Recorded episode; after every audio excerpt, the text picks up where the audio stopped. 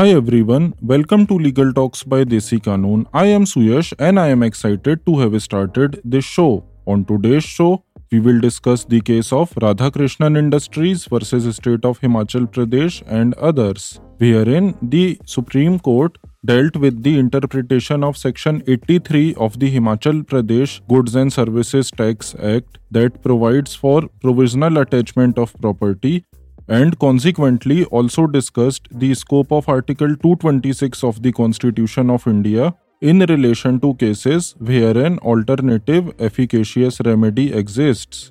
In layman terms, provisional attachment of property means attachment of property that is done during pendency of any legal proceedings. The brief facts of the case are that the appellant is a lead manufacturer whose supplies and customers faced GST proceedings in respect of fraudulent input tax credit claims. A notice under Section 74 of the Himachal Pradesh GST Act that deals with determination of fraudulent input tax credit claims was also issued to the appellant. Such notice was issued for production of certain documents on the ground that the appellant had claimed input tax credit on the supplies received by it from its suppliers and since the inward supplies made by the supplier were found to be fake, the appellant's claim of input tax credit was also in question.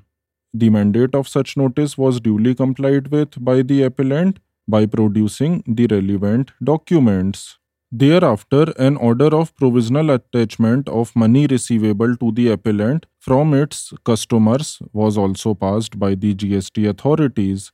The appellant preferred a representation against such order of provisional attachment, which was allowed and the notice of attachment was withdrawn. However, later on, another order of provisional attachment dated 21st of October 2020 was issued to the appellant, aggrieved by which the appellant filed a writ petition before the Himachal Pradesh High Court, which was also dismissed on the ground that an alternate remedy in form of appeal in terms of section 107 of the HP GST Act exists with the appellant.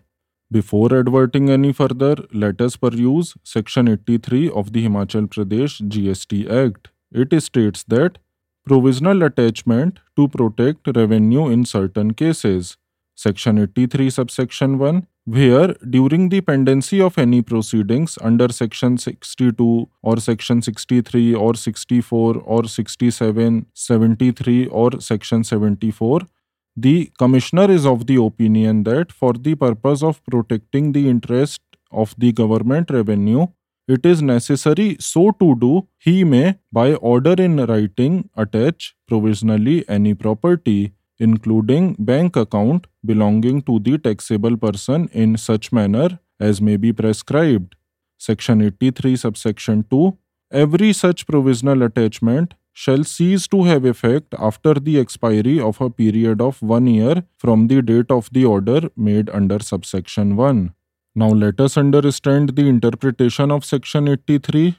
According to the court, firstly, the power to order a provisional attachment is entrusted during the pendency of proceedings under any one of six specified provisions, sections 62, 63, 64, 73 or 74.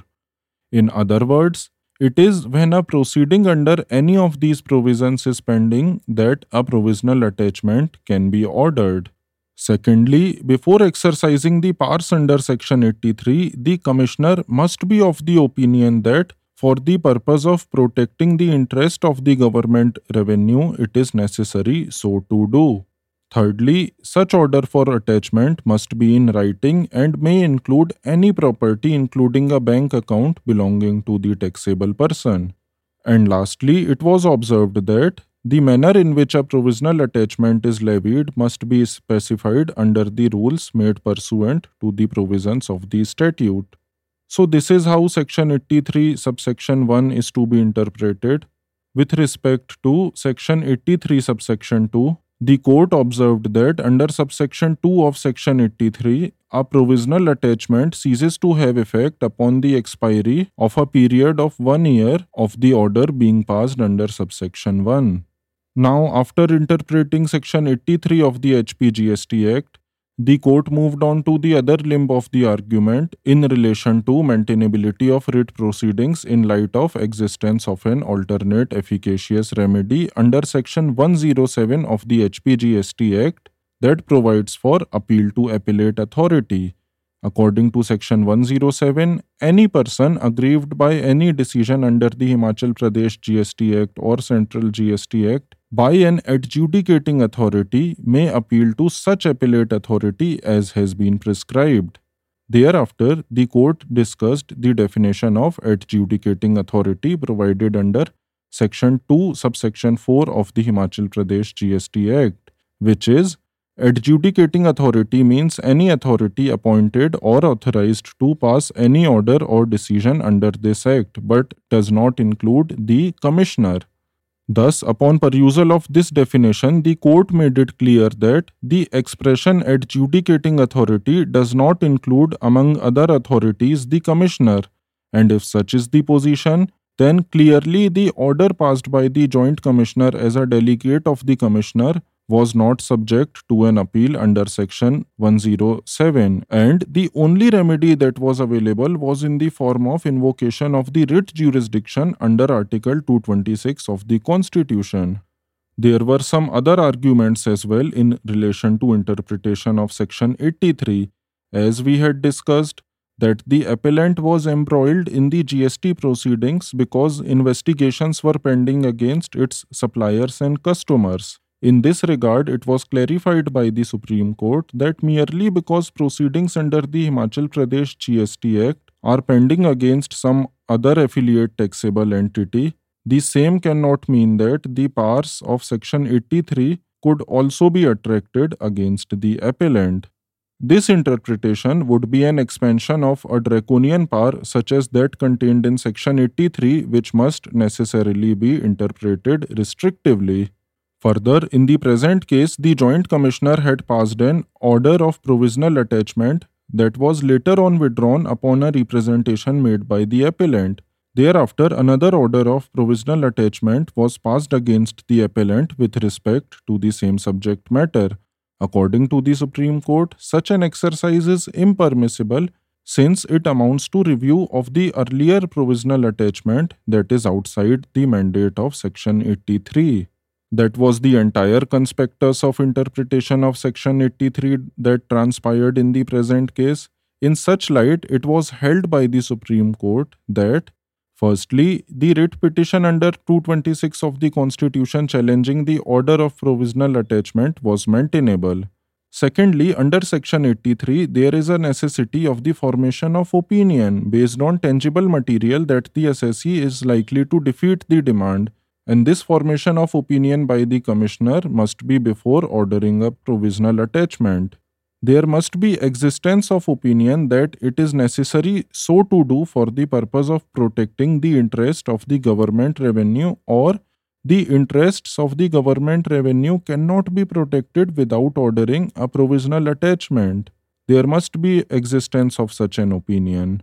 Thirdly, such order of provisional attachment must be a reasoned written order that is communicated to the assessee and there must be observance by the commissioner of the provisions contained in the rules such as adherence to principles of natural justice as provided under Rule 159 Sub Rule 5 of the Himachal Pradesh GST rules. Fourthly, in the name of provisional attachment, preemptive strikes on the property of the assessee must not be made. And lastly, the order of provisional attachment was set aside and the writ petition preferred before the High Court stood allowed. That was all that was held in the present case. So, what are my concluding remarks? I feel that the taxation authorities in India are becoming over enthusiastic in trying to recover money from the taxable entities, and in the process, sometimes they act hastily by not following the mandate of the law in letter and spirit. The Supreme Court in this case beautifully conducted the interpretative exercise in respect of Section 83 and came to the conclusion that such provision, being draconian in nature, is to be interpreted strictly, and an expansive interpretation cannot be given to it. I hope that the taxation authorities all over India take note of this judgment and do not hound the taxable persons without justified cause. Hence, I hope you enjoyed listening to this show. Thank you for listening. Please do not forget to like and subscribe us. And if you have any comments, please make them in the comments section. See you next time. Till then, stay tuned.